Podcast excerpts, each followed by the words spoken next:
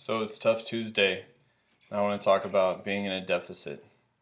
I'm in a deficit because I tried a bulking pattern and I had my calories up and I wasn't tracking them because I was worried about putting on muscle.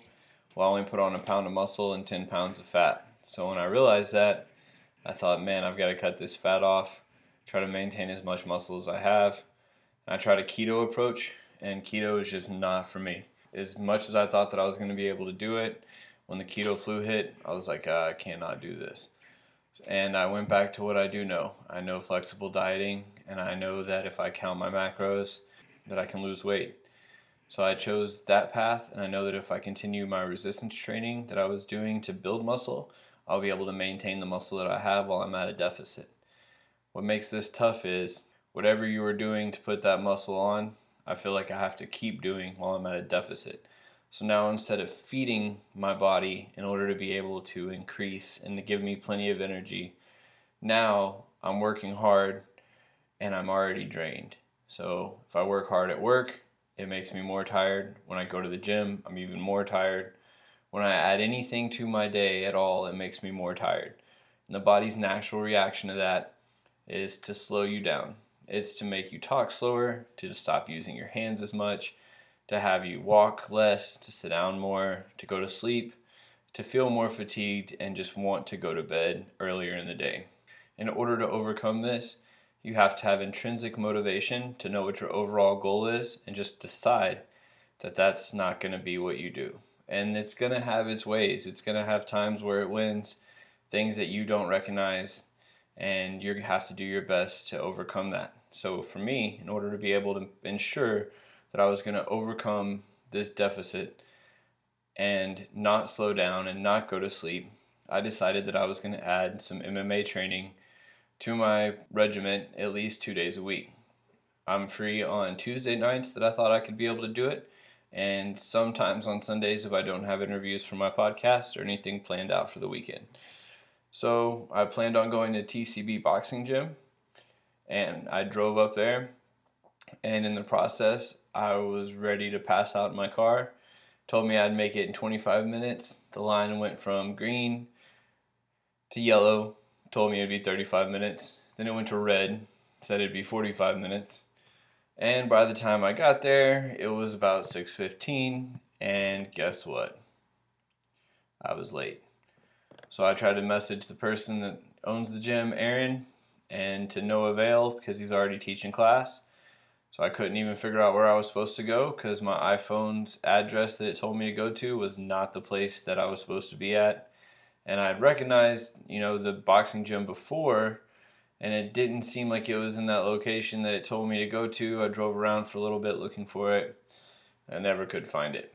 So I text another place because whenever I saw a Facebook post by one of my friends and I commented on it about his MMA background, I had a few different people hit me up Aaron Kimball from TCB and Caleb Plank from Inferno.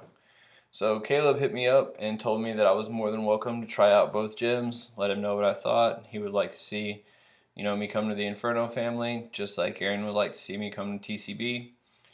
But all in all, the times I had available, TCB had kickboxing and Muay Thai, and that's not really what I was interested in. But I'd heard from everyone that Aaron Kimball is where you want to learn from, so I was interested in going to, you know, fill up my cup with knowledge. But since that didn't pan out and it's so far away from me, it doesn't make sense for me to drive an hour in traffic in order to be able to get there and then spend you know almost as much time driving back home because that would be equal to the amount of time I would get to be in the gym or I go to Inferno, which is right across the street from my work and less than a mile from my apartment. And so I would be able to frequent that place possibly more than just the two days a week. So I decided to come back from TCB after I, you know, failed making it there on time. And my body instinctively wanted to just go to sleep. But I had to fight that. I had to tell it that regardless of being in a deficit, that I needed to go ahead and go to the gym. And I really wanted to pound a protein shake, but I thought, you know, if I go to jujitsu class, I definitely don't want to be rolling around on the mats and like throw up my first day there because that's a whole tough ball game in itself. you're stepping into the ring with people that have been going to class, people that know what they're doing, people that can choke you out and armbar you, and you're coming in as the new kid trying to figure out what to do and learn from the people who are experienced. So that's, you know, tough in its own right. But I sucked it up. I went in in my deficit. I rolled my heart out and I had the best time in martial arts that I've ever had in my life. And I'm excited to keep going there. I'm going to sign up most likely and do my best to learn as much jujitsu as I can because it was a very humbling experience to be controlled by someone else and passed out. I feel like you learn more from losing than you do from winning.